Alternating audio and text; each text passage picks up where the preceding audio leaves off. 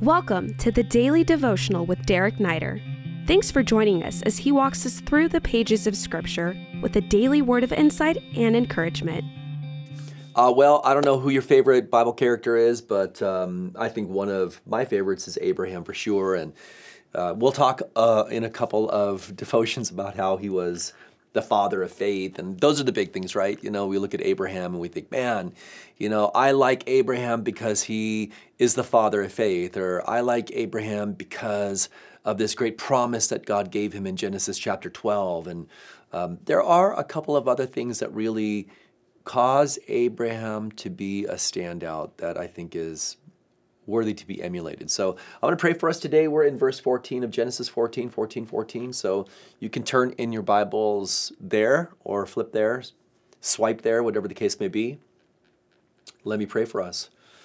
Father, thank you. God, thank you for the example of Abraham. And I pray today in all of our relationships, God, there would be just a strong loyalty and fidelity that would be birthed because of love. In Jesus' name, amen.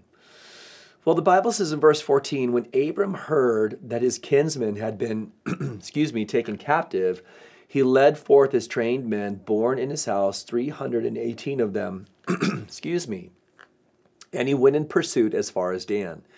And he divided his forces against them by night, he and his servants, and defeated them and pursued them to Hobah, north of Damascus. By the way, that's a long way. I'll talk about that distance in a minute. Then he brought back all the possessions and also brought back his kinsman Lot with his possessions and the women and the people.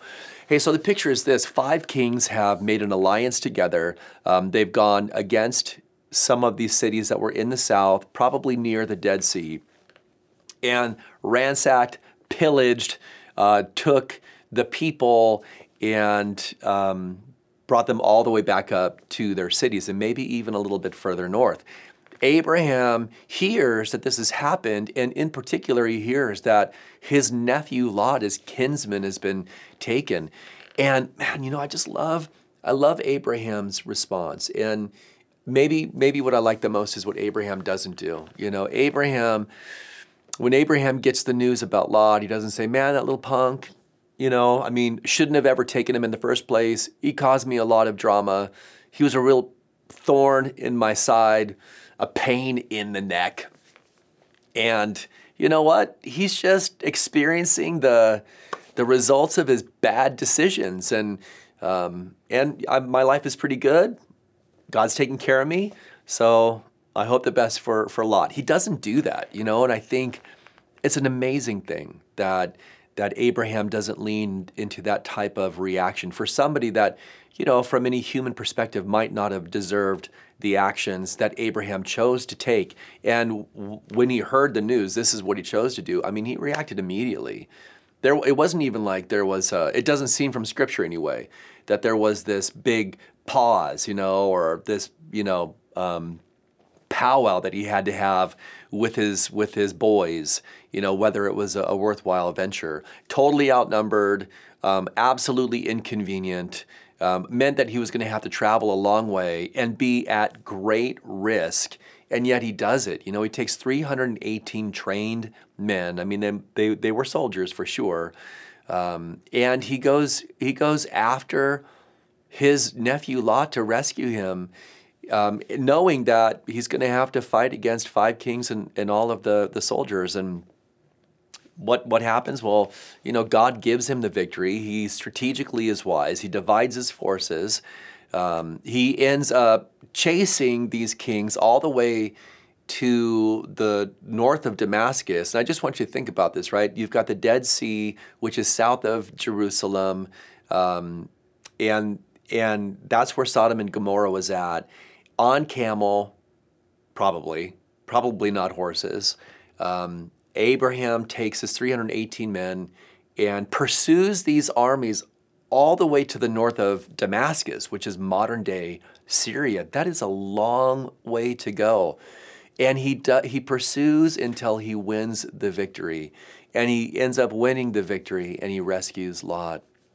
And I think, man, what stands out to me? Loyalty. You know, loyalty stands out to me, fidelity um, in relationship. And all of that happens because because Abraham loved his nephew, right? There was something that there was this great risk that Abraham was willing to expose himself to that was totally undeserved, but wasn't even a question for Abraham because of his loyalty for Lot, and the loyalty was birthed out of love. You know, I, I, I think that's a great example for us. You know, in a culture today that, you know, commitment is just not encouraged. It's not encouraged. It's not encouraged in the workplace. It's not encouraged among friendships. It's for sure not encouraged on social media.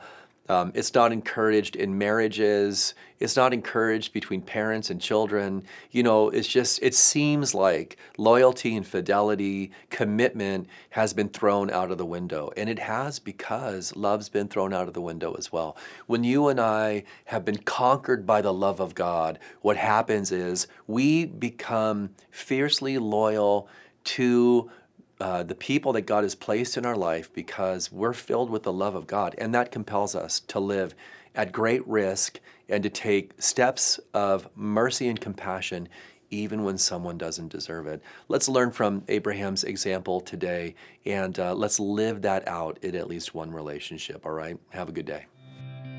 We hope this podcast has ministered to you. If it has, we welcome you to rate it or leave a review. If you would like to stay connected with Pastor Derek Neider or find many more teachings, please visit awakenlv.org. Click Visit and then choose Pastor Derek Neider. These links are also in this episode's description. Until next time, God bless you.